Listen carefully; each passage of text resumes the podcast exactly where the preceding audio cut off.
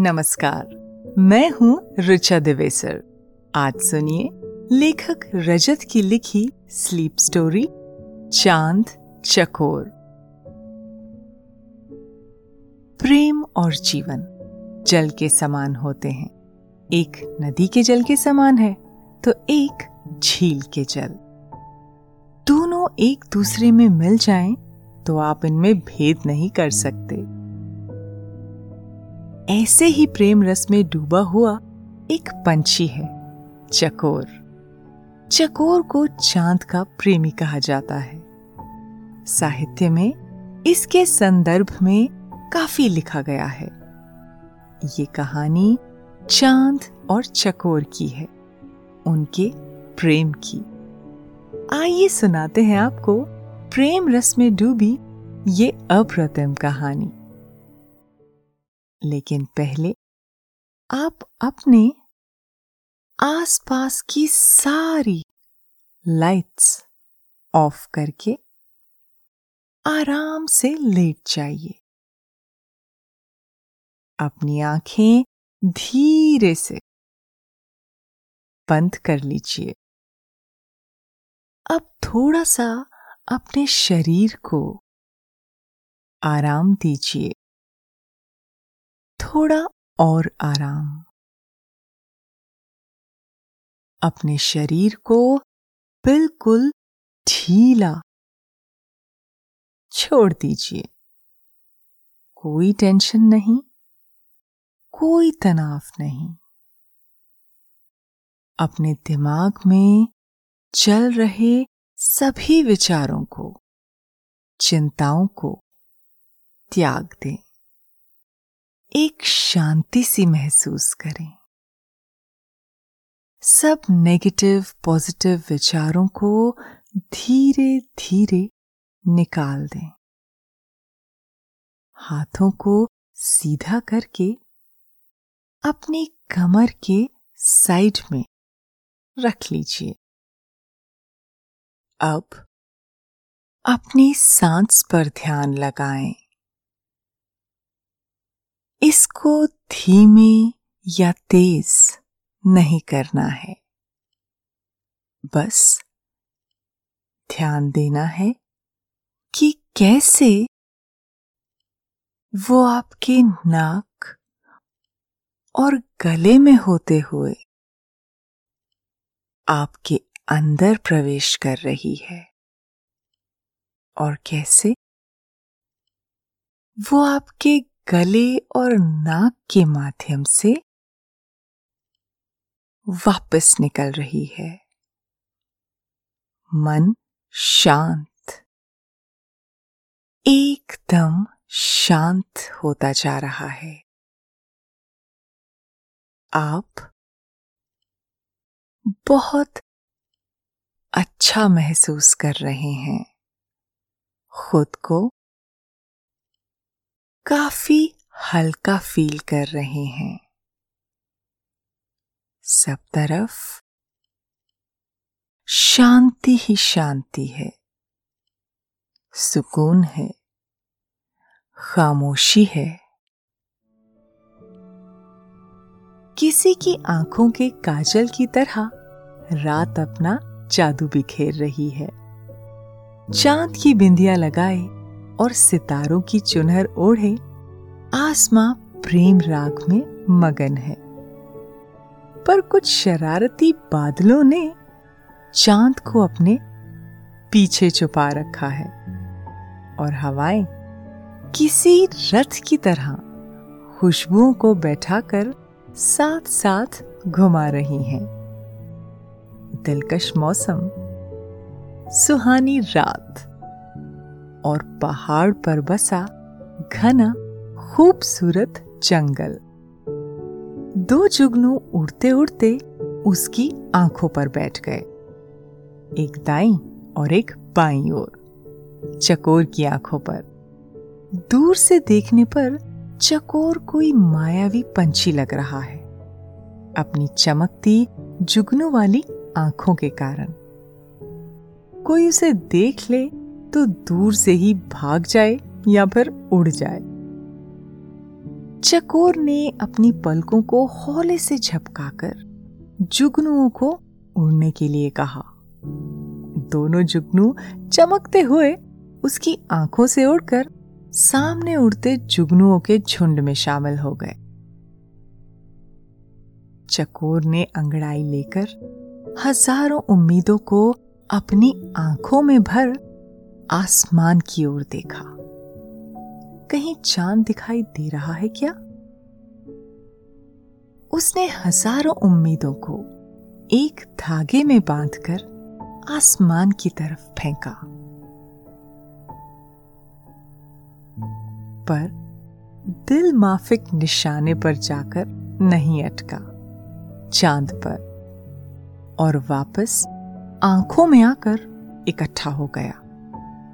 चकोर ने अपनी पलकें झपकाई जैसे आँखों से पलकों को दिलासा दे रहा हो। नीर समंदर भले ही कितना गहरा हो, एक मामूली सी हलचल भी लहरों का अंबार लगा सकती हैं।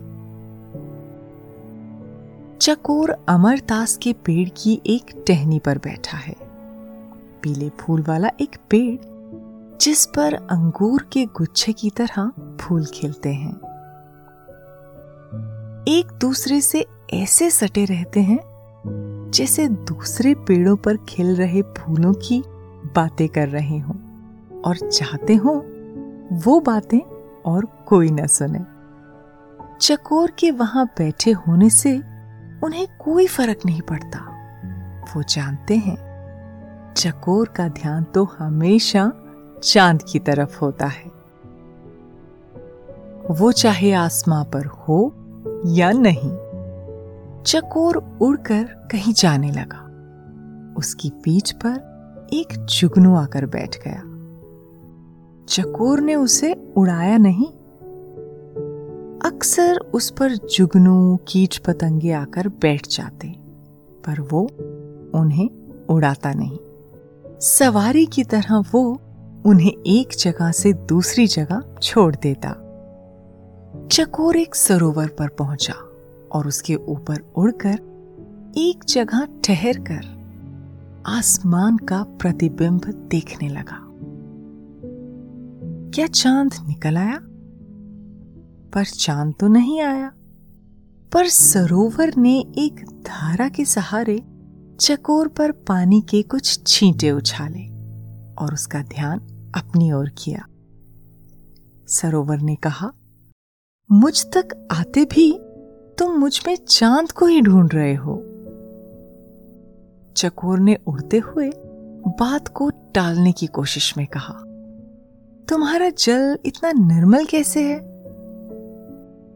और ये तुम जो बहती फिरती हो, अपनी मर्ज़ी से बहती हो या बस यूँ ही? चकोर की कोशिश कामयाब हुई। सरोवर ने कहा, निर्मल? निर्मल तो मैं हमेशा से हूँ। निर्मल होने में क्या है? तुम भी तो निर्मल हो। तुम्हारा स्वभाव कितना प्रेमी है। ये जुगनू, जो तुम्हारी पीठ पर आराम फरमा रहा है, वो भी कमाल का है। सभी ऐसे ही हैं इस जंगल में तो। शायद ये जंगल ही ऐसा है, जहाँ प्रेम होता है। वहाँ निर्मलता तो होती ही है। चकोर ने कुछ नहीं कहा, बस सुनता रहा। वो किनारे पर जाकर बैठ गया। जुगनू उसके ऊपर ही बैठा हुआ है। सरोवर ने आगे कहा, और रही बात बहने की तो ये तो निर्भर करता है। मतलब कभी मैं यूँ ही बहती फिरती हूँ, कभी कहीं अपनी मर्ज़ी से जाती हूँ कभी किसी के कहने पर उसे मिलाती हूँ। कहीं कोई मुझे याद करे, मेरा इंतज़ार करे तो उसके पास तो जाना ही होता है। चकोर ने फिर से चाँद को सरोवर में ढूंढते हुए कहा। ये सब जानकर अच्छा लगा। सरोवर ने ये देखा तो उसने कहा, चकोर राजा, क्या देख रहे हो? चकोर ने मुस्कुराकर कहा, नहीं नहीं, कुछ नहीं। जुगनू चकोर की पीठ से उड़कर उसके पास आकर बैठ गया। जुगनू ने आसमान की ओर देखा। चकोर ने एक आस के साथ आसमान की तरफ़ देखा। सरोवर ने अपनी लहरों को टटोलते हुए कुछ ढूँढने की कोशिश की। जुगनू ने कहा, ये बादल भी बड़े खुराफाती होते हैं। पता नहीं क्यों, इन्हें चाँद को छुपाने में मज़ा आता है। ऐसा भी क्या करना? चकोर ने इस बात पर कोई प्रतिक्रिया नहीं दी। सरोवर ने कहा, जुगनू जी, कुछ होते ही नटखट मिजाज के हैं। उन्हें शरारत करने में बड़ा लुत्फ मिलता है। चकोर ने फिर भी कुछ नहीं कहा। तो सरोवर ने उससे उसकी राय जाननी चाहिए। क्यों? तुम क्या कहते हो इस संबंध में? चकोर ने मुस्कुराकर कहा, इस बारे में तो बहुत कुछ कहा जा सकता है, या फिर कुछ भी नहीं? ये कहकर चकोर कुछ देर चुप रह गया। जुगनू और सरोवर एकांत की हवाओं का साथ देते हुए चकोर के आगे कुछ कहने का इंतज़ार करने लगे।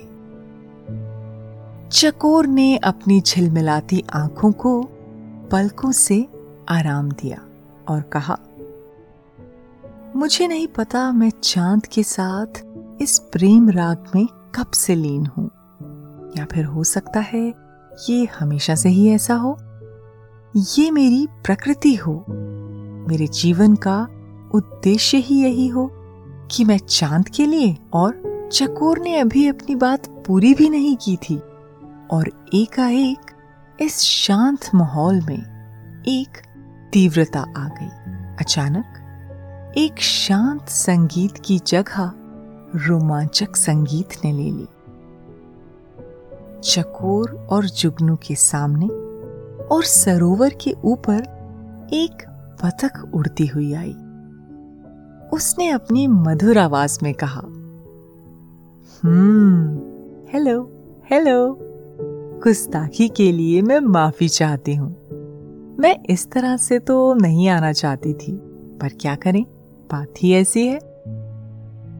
इस बात में कोई दो राय नहीं है कि आप तीनों के बीच काफ़ी दिलचस्प, ज़रूरी और कमाल की बातें चल रही होंगी। पर मैं आपको भरोसा दिलाती हूँ। मैं जो बताने जा रही हूँ, वो भी कुछ कम कमाल का नहीं है। तीनों बिना कुछ कहे, आश्चर्य से उस बतख की बातें सुनते रहे। उसने कहा हाँ तो बात यह है कि किसी ने बादलों के ऊपर जादू की छड़ी घुमा दी है। उन पर किसी ने काबू कर लिया है। ये कहकर बतख तीनों की तरफ़ एक एक करके देखने लगी और तीनों संदेह भरी दृष्टि से उसे देखने लगे। तीनों ने कुछ नहीं कहा। बतख सरोवर के पानी पर आकर बैठ गया और धीरे धीरे तैरने लगा। उसने कहा ठीक है। लगता है आप लोगों को मेरी बात समझ नहीं आई। बतख की बात काटते हुए चकोर ने कहा, ये तुम क्या कह रहे हो? चुकनू ने कहा, ऐसा कुछ भी नहीं हुआ है।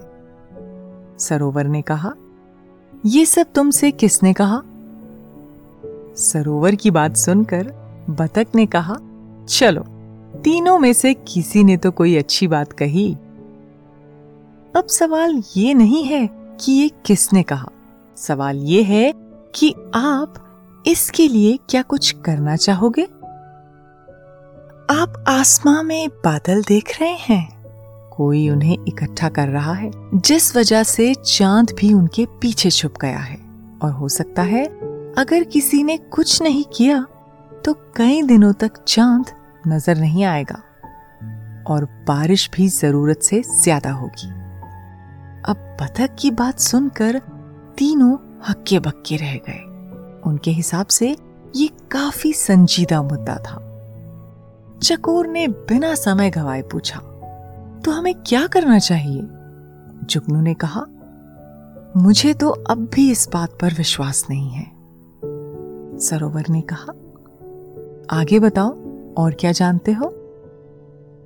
बतख ने कहा, बस रोशनी की तरफ़ बढ़ो। जहाँ रोशनी दिखाई दे, वहाँ जाओ। आगे आप समझ जाओगे आपको क्या करना है। चकोर ने पूछा, ये सब तुम्हें कैसे पता चला? तुम हो कौन? बतख ने कहा, ये सब किसी और दिन बताऊँगा। पर एक सबसे ज़रूरी बात, मेरा नाम है शाइनी डक।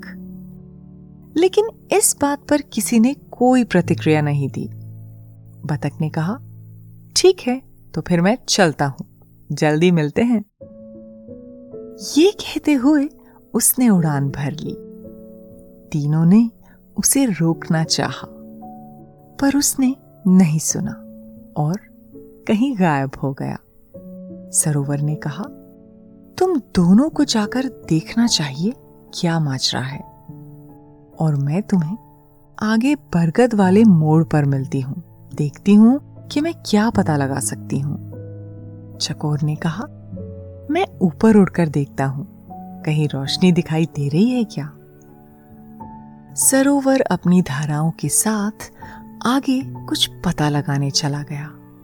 जुगनू चकोर पर बैठ गया और चकोर ने उड़ान भरी। जंगल के ऊपर ऊंचाई पर उन्हें एक जगह रोशनी दिखाई दी, जो आ जा रही है। किसी आतिशबाजी की तरह जंगल के एक हिस्से में। चकोर और जुगनू सीधे बरगद की ओर उड़े। वहाँ पहुंचकर उन्होंने सरोवर से कहा, हमें रोशनी दिखाई दी है। शायद वो झरने के पास कहीं है। क्या तुम्हें कुछ मिला? सरोवर ने कहा हाँ मेरी बात हुई है कुछ पंछियों से, और हवाओं के बह रहे कुछ पानी के कणों से। मुमकिन है वो कण झरने नहीं छोड़े हों, एक संदेश के रूप में।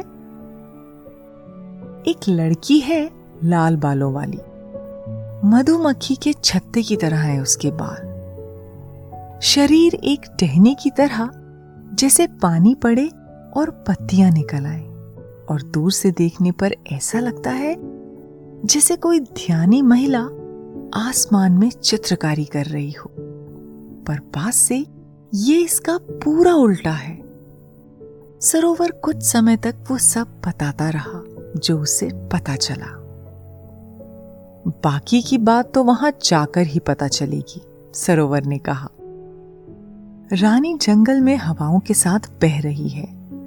सभी जिनका ध्यान इन तीनों पर है, अपने कान जमाए ये बातें सुनने की कोशिश कर रहे हैं। कुछ समय तक चलती रही, ये बात खत्म हुई। चकोर और जुगनू ने जाने का फैसला करते हुए कहा, हम चलते हैं, देखते हैं हम क्या कर सकते हैं? सरोवर ने कहा, ठीक है किसी भी किनारे पर आ जाना। मैं तुम्हें वहाँ मिल जाऊँगा। और कोई मदद चाहिए हो तो झरने से कह देना। चकोर और जुगनू उस रहस्यमयी महिला की ओर उठ चले। रोशनी का पीछा करते हुए झरने की तरफ़। झरने के पास एक लड़की लाल बालों वाली, जैसा कि उन्होंने सुना था, खड़ी है। उसके कुछ दूरी पर बेकरार झरना करार लिए ज़मीन पर गिर रहा है। वो लाल बालों वाली आसमान की तरफ़ अपने हाथों से इशारा करते हुए कुछ तो ना समझ में आने वाली स्थिति में मगन है। आसमान में बादलों का एक झुंड उसके इशारे पर चल रहा है। उसकी उंगलियों से अजीब सी चमक निकल रही है जो एक रहस्यमयी रोशनी को जन्म दे रही है। चकोर और जुगनू ने उसके करीब पहुंचकर कहा सुनो जरा हमारी बात सुनो। दोनों ने उसका ध्यान अपनी ओर करना चाहा, ना सुनने पर जुगनू उसके कान के पास गया और उसने अपनी बात को दोहराया। और वापस आकर चकोर पर बैठ गया। उसने अपनी बंद आँखें खोली और दोनों की ओर देखा। उसके हाथों से वो रोशनी बंद हो गई और बादल आसमान पर ठहर गए। उसने कहा, आप कौन हैं और क्या मैं इस दखल अंदाजी की वजह जान सकती हूँ? चकोर ने बादलों की तरफ़ इशारा किया। और जुगनू ने कहा यह सब क्या है? वजह तो आप बताइए इस दखल अंदाजी की। चकोर ने कहा, आप बादलों को क्यों एकत्र कर रही हैं? कौन है आप? उसने अपनी मोटी मोटी गोल गोल आँखों पर पलके गिराते हुए कहा, पानी के लिए और किस लिए भला? मुझे इन बादलों के साथ अंताक्षरी थोड़ी ना खेलनी है। जुगनू और चकोर समझ गए। उसे अंदाज़ा नहीं है कि वो क्या करने जा रही है। जुगनू ने पूछा, आप कौन हैं? उसने कहा, मैं जया हूँ। यहाँ से दूर एक गाँव है, जहाँ काफ़ी समय से बारिश नहीं हुई है। वहाँ पानी की ज़रूरत है। और इसी वजह से मैं बादलों को खोजती खोजती यहाँ आ पहुँची। मैं बस बारिश चाहती हूँ। चकोर की समझ में सब आ गया। उसने कहा, आप ऐसा नहीं कर सकती। अगर बारिश चाहिए तो पेड़ लगाइए। ज़रूर आपने गाँव बसाने के लिए पेड़ों को हटा दिया होगा। अब पेड़ नहीं होंगे तो मिट्टी नहीं होगी और फिर नदी तालाब भी। और जहाँ ये सब नहीं होगा, वहाँ बादल भला किससे मिलने जाएँगे? वहाँ तो बादलों का एक भी मित्र नहीं। जया, वो रहस्यमय लड़की ज़मीन पर बैठ गई। उसने कहा तो मुझे क्या करना चाहिए? चकोर ने कहा उनके मित्रों को वहाँ इकट्ठा करो। तो फिर बादल खुद ब खुद वहाँ आ जाएँगे। और तब तक आप दरिया से मदद ले सकती हैं। जया के मन की गुत्थी सुलझ चुकी थी। वो समझ गई थी कि उसे क्या करना है। और कौन सा तरीका सही तरीका है। उसने दोनों को शुक्रिया कहा और वहाँ से जाते हुए कहा, मैं जल्दी ही आपसे फिर मिलने आऊँगी। दोनों ने आसमान की तरफ़ देखा। सभी बादल इधर उधर बिखरने लगे। ये देख, दोनों की आँखों के आसमान पर खुशी की बिजलियाँ चमकने लगी। जुगनू समझ गया, उसे अब चलना चाहिए। और वो फिर मिलते हैं, ये कहकर टिमटिमाते हुए सरोवर की ओर उड़ गया। बादल अपनी अपनी जगह पर पहुँच गए। पर चकोर को उस खास बादल के छटने का इंतज़ार है, जिसने बड़े नचखट अंदाज में चाँद को छुपा रखा है। वो धीरे धीरे अपनी जगह से हटने लगा। चकोर ने अपनी पलकें झपकाई और आँखों को आराम दिया। वो जानता है, एक बार चाँद नज़र आया तो उसका अपनी पलके झपकाने का कभी मन नहीं करेगा। चकोर ने अपनी आँखें खोली। चाँद का कोना हँसते हुए बादल के पीछे देखने लगा। चकोर ने अपने पंख फड़फड़ाए और आहिस्ता से हवा में उड़ने लगा। चाँद की ओर देखता हुआ बादल हट गया। उड़ता हुआ बादल और चाँद सामने आ गया। चकोर उड़ता हुआ हवा में नृत्य करने लगा। प्रेम नृत्य। चाँद अपनी चंद्र किरणों से इस जहान पर सुनहरे ख्वाबों की बारिश कर रहा है। और चकोर भीगते हुए चाँद के और करीब जा रहा है। एक चाँद आसमान पर है और आसमान चकोर के दिल में जहाँ चाँद निकल आया। रात के दरिया में नींद की धारा बह रही है। नींद हवाओं में उड़ रही है। आपके सोने का भी वक्त हो गया है। निंदिया रानी बहुत चुपके से आपके सिरहाने आकर बैठ गई है। वो हौले हौले आपकी पलकों को सहला रही है। आपकी पलकें पोछल होती जा रही हैं। नींद आपकी आँखों में भरती जा रही है।